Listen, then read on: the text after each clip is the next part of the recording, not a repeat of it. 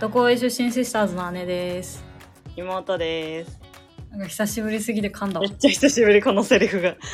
シュシュシュってなった。え、何メリクリ終わったいや、おたおめ。あ、ダメ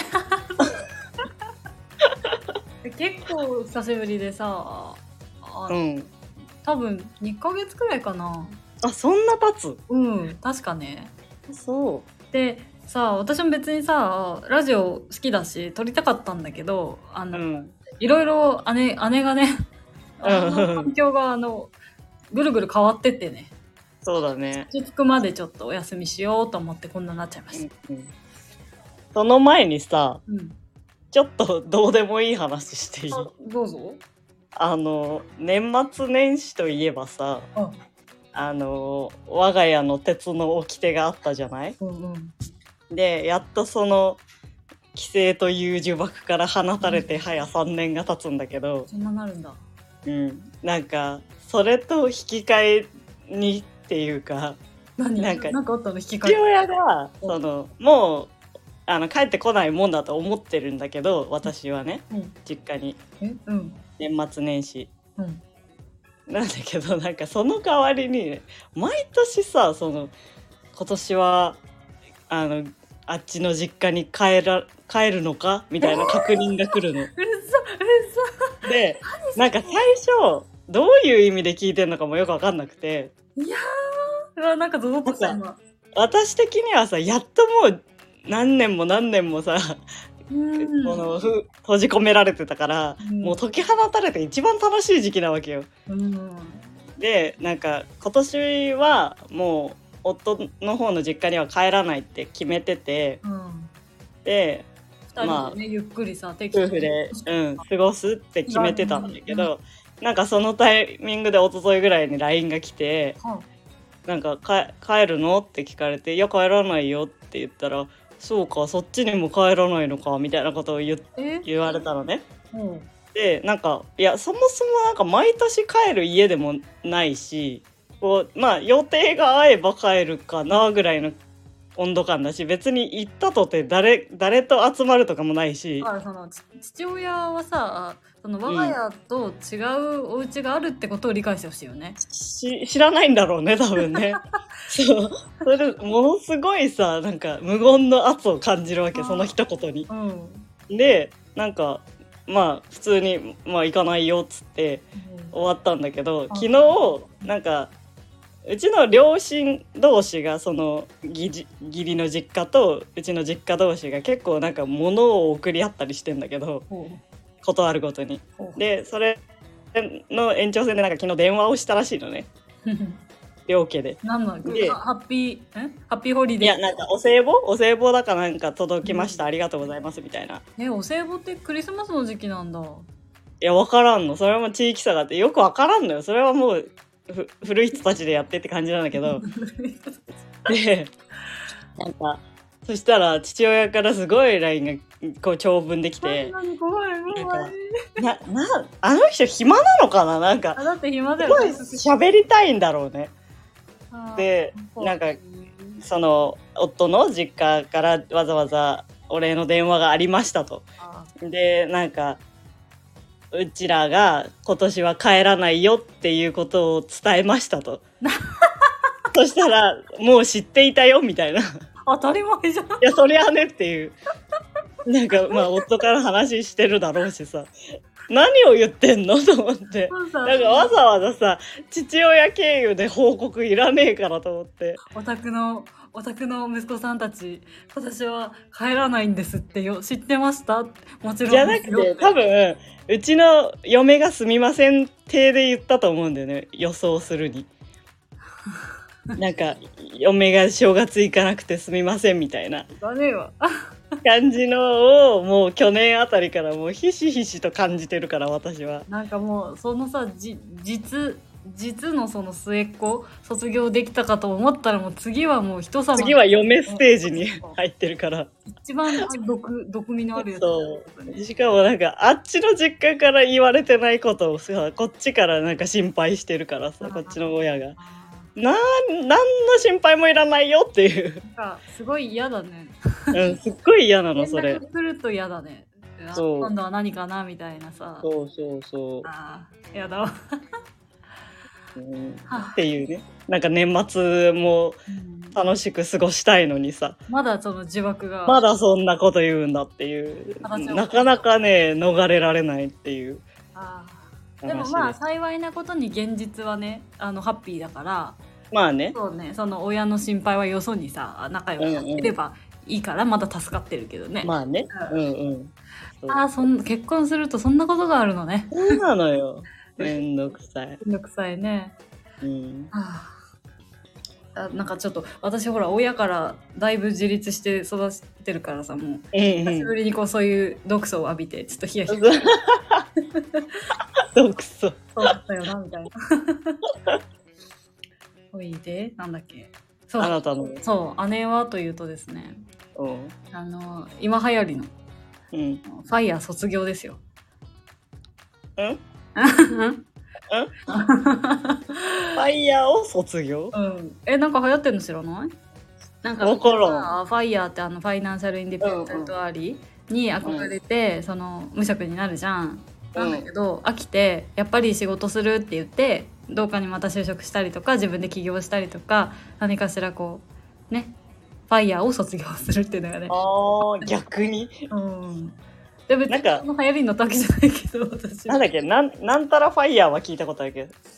さなうん。セミセミ、あファイヤー？ミリタイヤ的なね、うん、ちょっと働きながら。あそうそうそうそう。みたいな。あれは理想的だよね。うんうん、多分それを現実的なんだろうね。で私はほら、あの海外ニートを長らくやってきまして。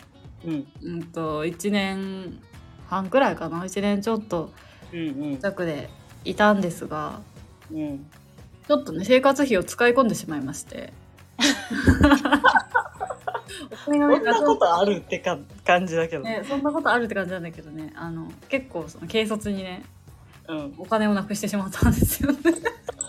やばいよ。ニートが金なくすって結構やばいよ。そうだからお金がなくなったからちょっとあの一番その即効性のある労働をちょっと労働してかお金を手に入れなきゃっていうことで海外ニートを卒業することになりましたと。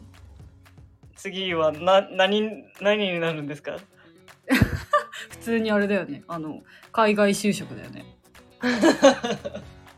あー一応タイにはいるとそうあのね当初お金なくなったらどうしようかっていうシミュレーションはもう日本に出稼ぎに行くうんあのタイだとさあの就労就労許可証とか外国だとねビザが下りないと働けないからそもそも。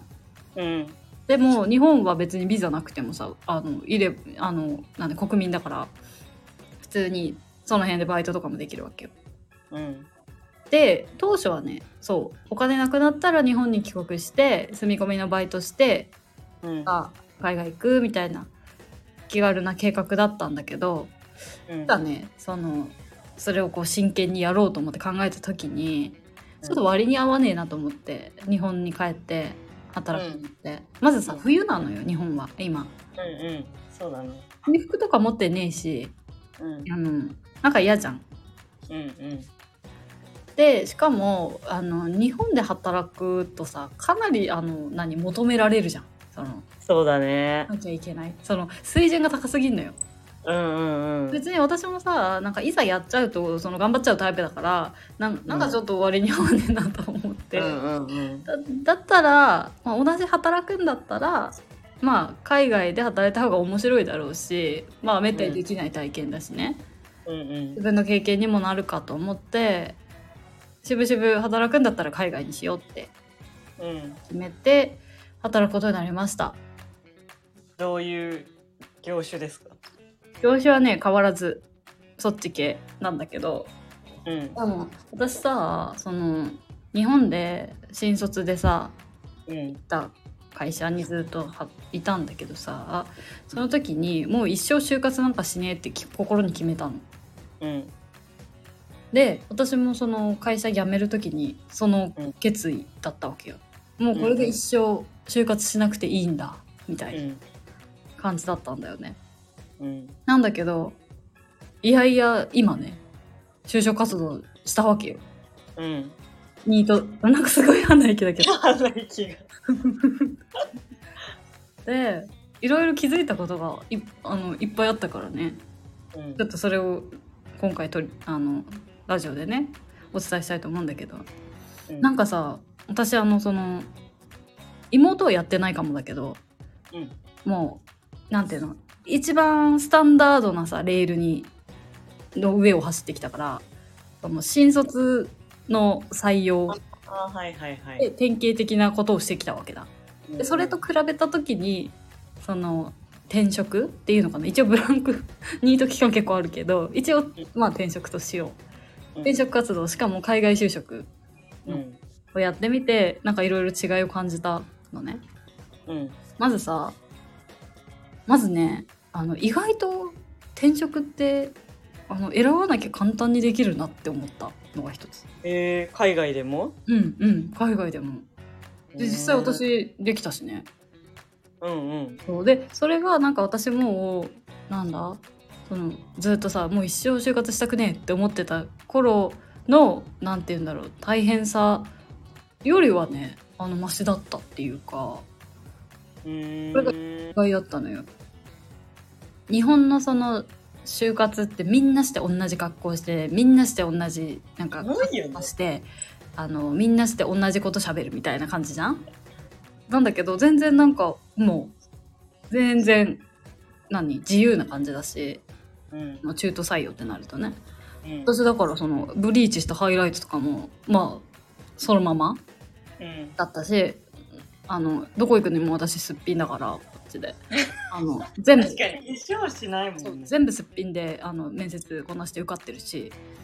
うん。でなんだっけ。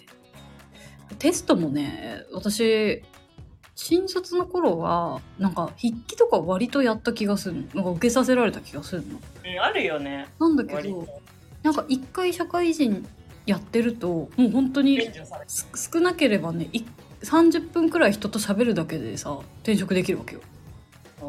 それすごくない？なんかその前職がある。なんかどこかで採用された実績があるっていうだけでさかなり信信頼されてんだねそうそうそうれそれがね今回初めて分かってえこれ本当に意外に簡単だわなって思った。うんあの選ばなければね。うんうん。そうそうそう。だしあのなんだろう新卒の時の方が逆に大変だったなって思うのはなんかさあの何も持ってない人が自分を PR しなきゃいけないっていうのが結構いやそれきついよね。うん、だって学生じゃん学生が何でもやりますみたいな感じでさここで働かせてください千尋みたいなことを言うわけじゃん。うん。つってなんかさ適当にこう選ばれるのと例えば自分はこう前職でこういうことをこういう経験がありますよと。それ言うだけでもうはい採用だもんね。確かにね。だからすごいねその新卒の頃よりなんか難易度は低かった気がして。しかもねあの私いいなと思ったのがその例えばさ新卒の頃ってもう初任給何万以上って感じだけどこっち幅があるのよ。何万から何万みたいな。あによるわけ。あなるほどね。だから私はそこでもう交渉して最上限まで引っ張ってあの給与をねこう勝ち取るっていうこともねできたわけよ。おおすごいね。でそ転職してみてね初めて気づいたあこういういいこともあるのかみたいなね。うん。そうなの。だしあとはね海外就職についてなんだけどうん。日本じゃないからさ英語面接を結構やったのよ。うんうん。で生まれて初めてだったんだけどうん。でもえすっげえビビってたの最初。えやったことないしなんか私なんか出川 English とかできないタイプだしどうしよう。みたいな。なんだけど受けてみてやっぱ場数こなせば慣れるし勝手になんかえ出てくるししかもなんか準備さえすれば受かるんだなって確信できたからーもうなんか最後の、うん、もう最後はすごい褒めてもらえたしさ。うん。なんか意外とあっさり海外へ就職つまんじゃないみんなって思った。えねあの私が結構困ったのがータイ人の英語のアクセントがねあいう特徴的であのすごく苦手なのよ。あのこ個人的にね。うんうん。本来はねそういうこと言っちゃいけないんだけど、あ、日本語だってもう大概だから。うん。なんだけどねいやなかなかあの妹にさん動画見せてじゃん。うん。何言ってるか一言も聞き取れなかったやつ。うんうん。でも一応なんか分析していくと法則があってこれがこういう音になるらしいみたいなね。えああるからそれはちょっとねあの事前にチェックしてったら多少は役に立ったんだけど。例えばさねあのなんだっけ私がほら動画に動画を送った時に喋ってたのがあのビザの種類を聞かれたの。あんたのビザどういうビザで今滞在してんのって。うん。そのビザビザがあの V の発音がなくてタイ語に。え？W になっちゃうのだから What type of visa? Visa? って言われるわけよ。へビザなんだ？なんだ？みたいな感じでもう文脈であビザねってこう頑張ってこう推測する感じになるんだけど。ーだからさもう何？タクシーとか乗ってもコンビニとか行ってもなんか会見の時とかでも全部そんな感じであのセブンイレブンってタイタイの一番多いコンビニなんだけどさ日本の。あれもセブンイレブンじゃん。うん。日本語だとね。なんだけどそうセブンイレブンって言ったら絶対通じなくてセブンイレブンって言わなきゃいけない。でセブンなのよ。文じゃなくて。ああなるセブほどンイねレブンみたいな感じで。やばいタイ語まで習得してきたよ。めっちゃだからそう言わないとね通じないしなんかセントラルワールドっていうさ有名ななんかデパートみたいなのがあるんだけどあれもセントラルワールドなんて言ったらもうどこにも連れてってもらえなくてうん先端ウォーって言わないといけないなんかねし死因がね全部消えちゃうの。ええだから私さ、なんだっけお買い物代行のアプリとかあのもう人件費安いからもうバンバンスーパーとかも行かないで全部デリバリーしてんだけどさその時も電話かかってくんのね。あのこれがないですあれがないですって。でその一つがすごいトラウマなのがなんかひたすら頑張って英語喋ろうと思ってこう言ってくれんのよタイ語通じないから私が。でなんちゃらかんちゃら「えーいえーい」って言われるわけよ。でそれがないですみたいな。で「ええーいえええなんだろう野菜ですか？えっ、と肉ですか？お菓子ですか？とかさなんとかですか？ってこう聞くんだけど「えーい」しか言わないわけよ。で「えマジで何？えーいって何?」みたいなでしかも音声だけだからそれが分かんないともう何も終わらないやつで。で最終的に分かったのがエッグだったの。え GG がさえないえ分からないわけ。だからもう「えーいえーい」って。マジで辛いのさ。でこんで典型的なそのタイ英語がこんな感じだからあの典型的なタイ人の方が従業員とかにいるともうこんな感じで面接をされるからもうああってなるんだけどねでもそれにもねちょっと慣れていかないとあの今後同僚になる方にいるからさタイ人が。あそっか。そうタイ人英語に慣れてって感じだし。でしかも私さそのね面接の時にも言ったのよ。その、えー正直あのタイ人のいきなりねそのじゃあちょっとタイ人連れてくるからちょっと英語で喋ってって言われてその時に「ちょっと正直まだちょっと慣れてなくて」みたいなタイ人の英語に「ちょっと何言ってるか分かんないかもしれないんですよね」みたいなこと言ったらその私のね業務上ねうん。もっと多国籍な人の英語を聞くことになるからあの慣れなきゃいけないよって言われてタイ人どころじゃなくてインド人とかあシンガポ Singlish とかさいろんな、まあ、業務上さそういう英語を聞かなきゃいけない場面が増えてくるから今後。うん。やっばーと思って。えインドインドの英語とかやばくない？ーいやもう聞いたことないけどなんとなくわかるよ。大二郎とかあのああいう感じよもえー、てかあれえ英語喋ってんだ。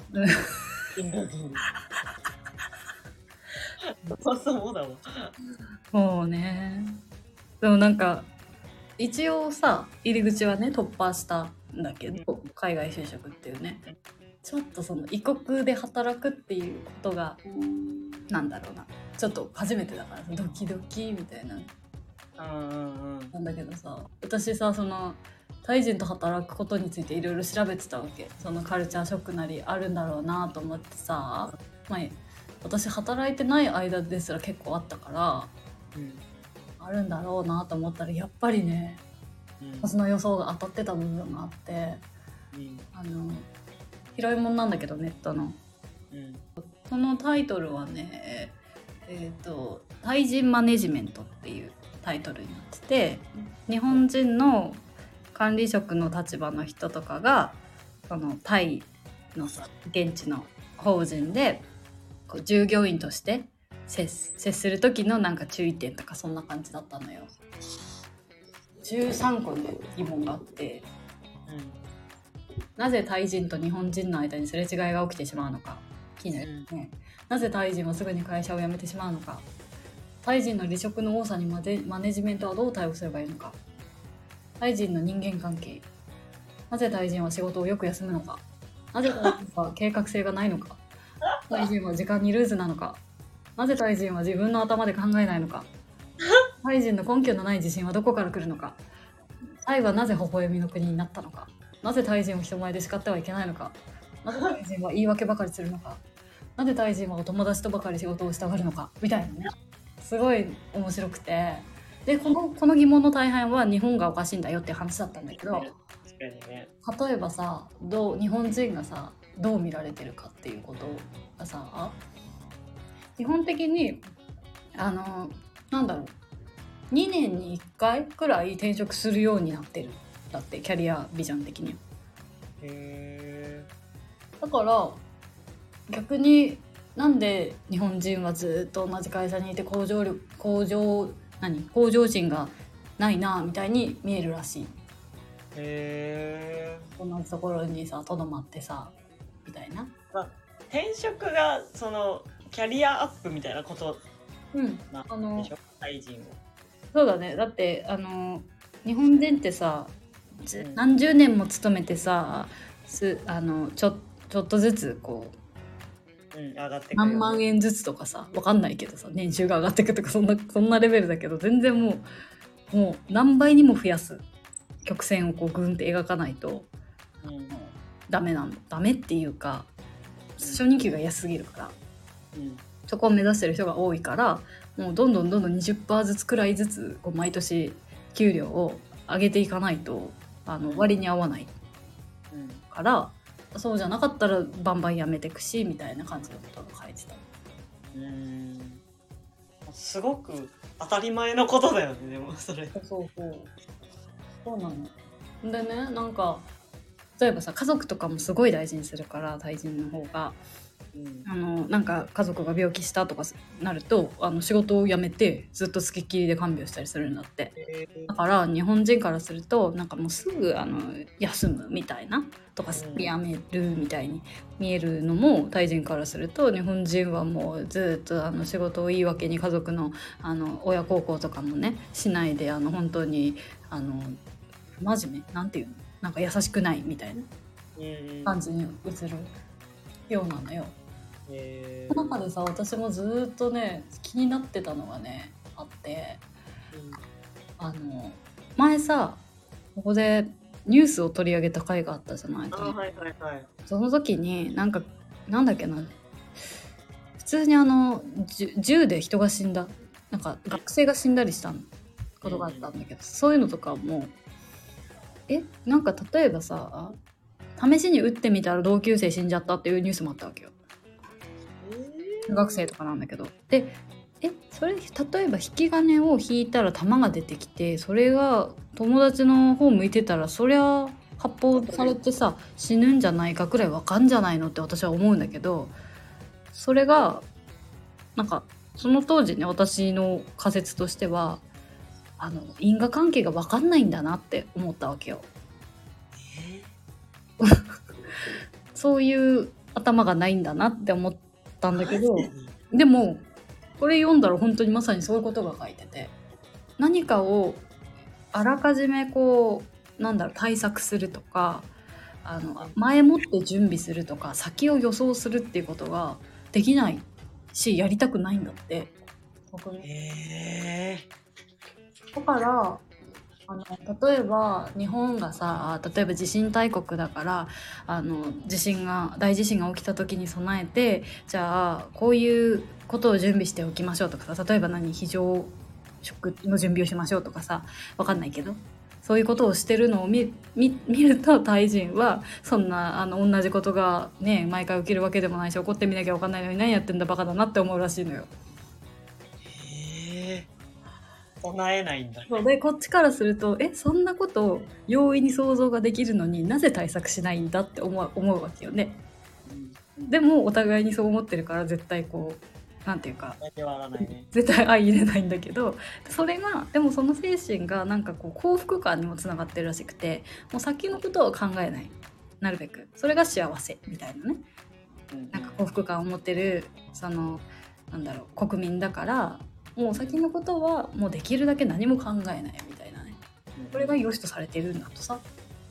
うん。これゆえにもうありとあらゆる事故が世界トップレベルで頻発してて。で交通事故なんかもすっごい多いんだけど。えうんうんなんかねなんて言うんだろう。もうこの間本当に一昨日もさニュースになっててびっくりしたんだけどさバスがさ電柱に激突して乗客全員負傷した。そのさ原因がさ何だと思う？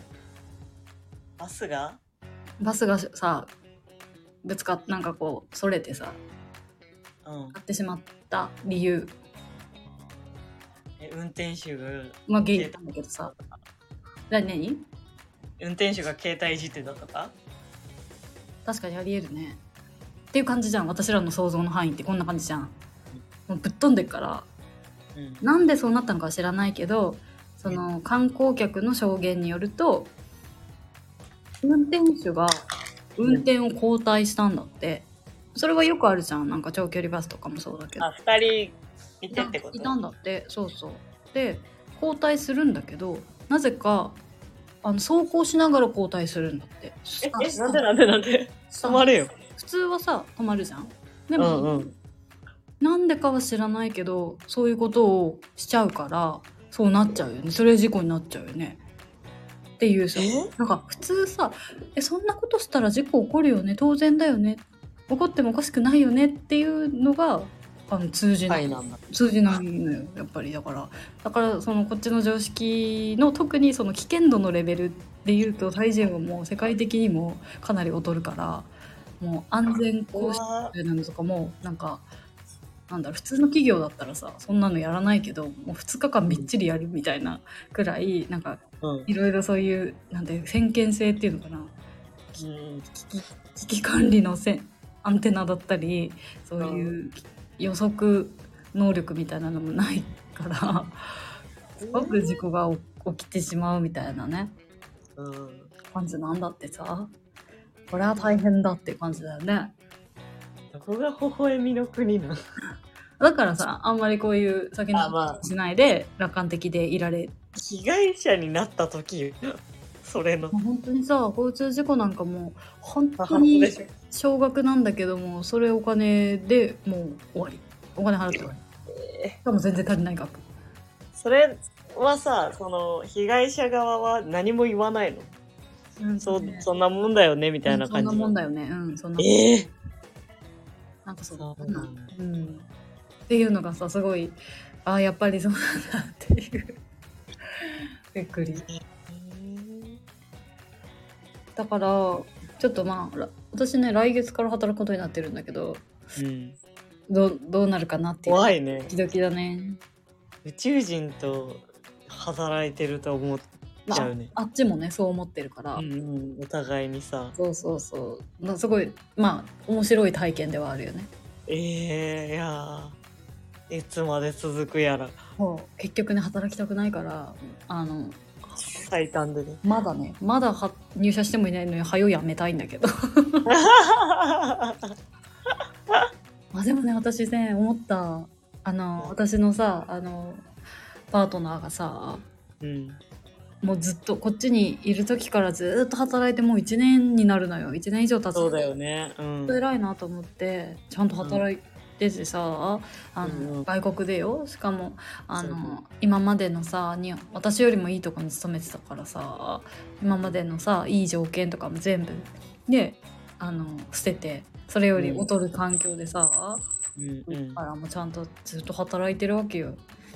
でね。それそれ自体もすごいんだけどうんだってさあの条件も良くないから休みも取れないわけよ。うん。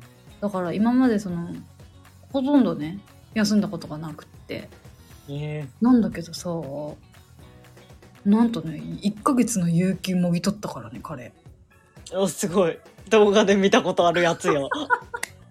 いや本当私はねそういう行動力とかいや本当素晴らしいなって尊敬するんだけどうん。あのだから本当に捨て身の交渉をしてうん。あのもう本来ね退職をするっていう相談だったんだけど、うん退職するって言ったら引き止めにあって結果1ヶ月あの有給もぎ取ってあの、うん。初めてね実家に帰ったりとか一時帰国できるくらいに、ね、なったっていうすごいよね。異例の出来事なんでしょ？でもそれも。もちろんもちろん。だってわざわざ病院でさ診断書取り付けてんだよ。うわ このあのこの人は就業にあの向きませんみたいなやつ。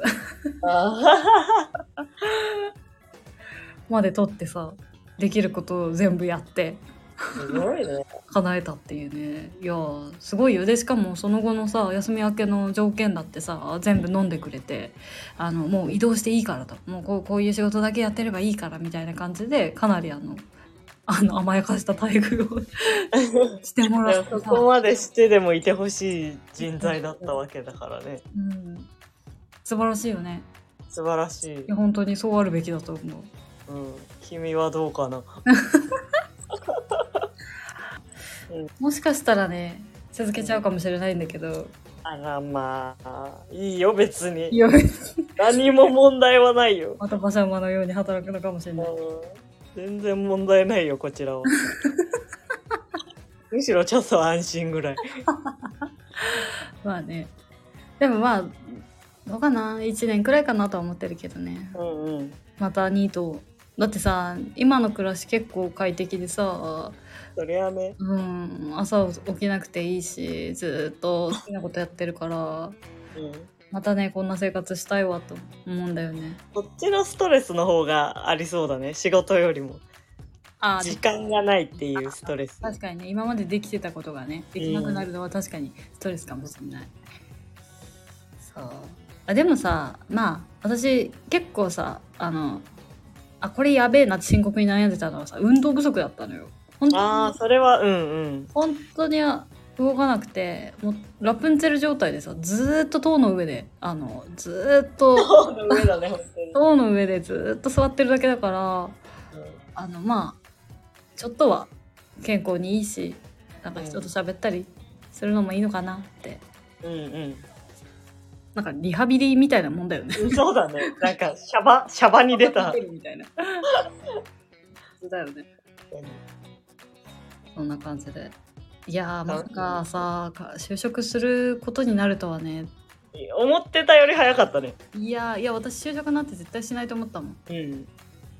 いやなんかリゾバーで帰ってくるうん、のかなぐらいの想像はしてたけど行く時にね。でねちゃんとねそのこの面接落ちたらリゾバ行くって決めてて。うんうん。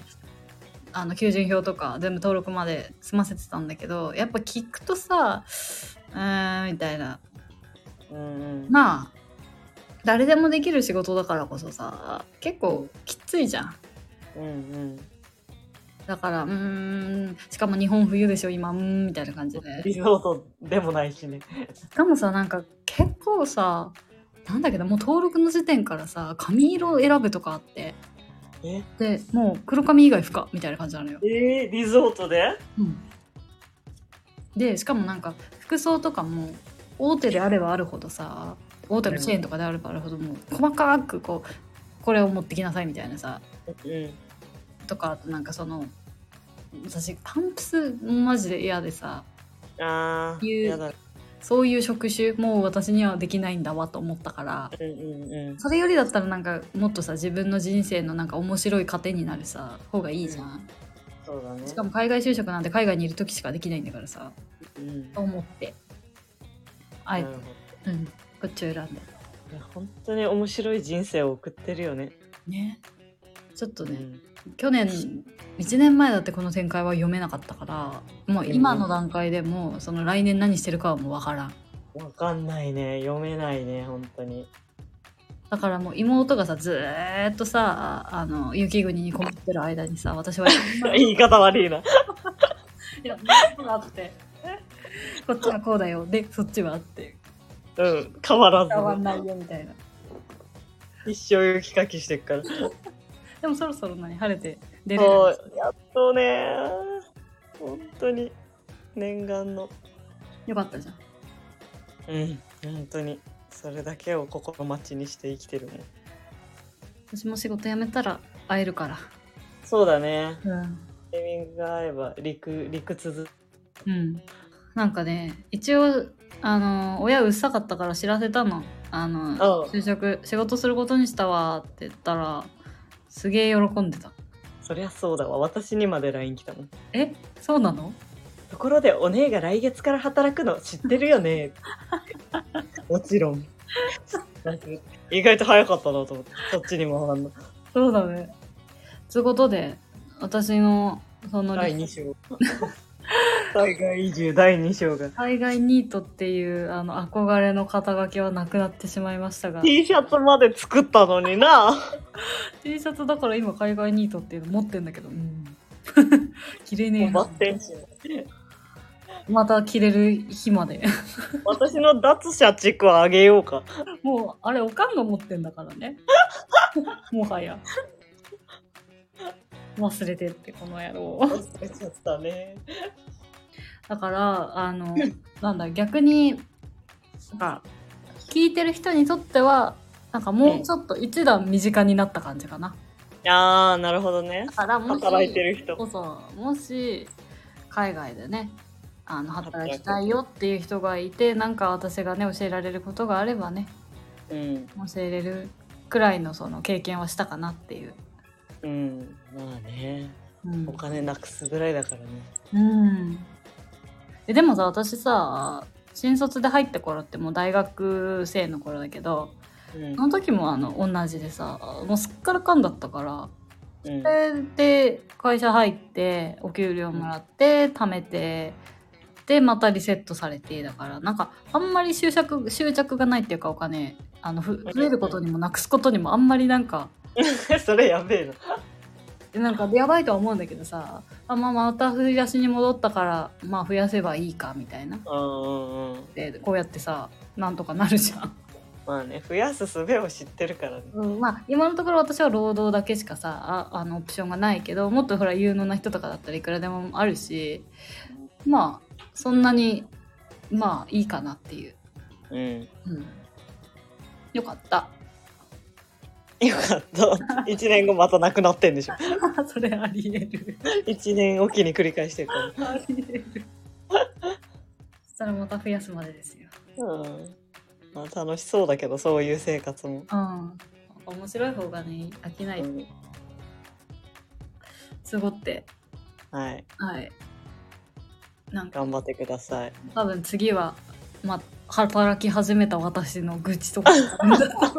ガラッと変わってくかもね。声色が。聞いてよみたいなね。うん。やっみたいな。はい。お楽しみにですね。じゃあみんみんなハッピーニューイヤーだよ。あ本当だ。良いお年を。じゃああれと。妹でした。またねー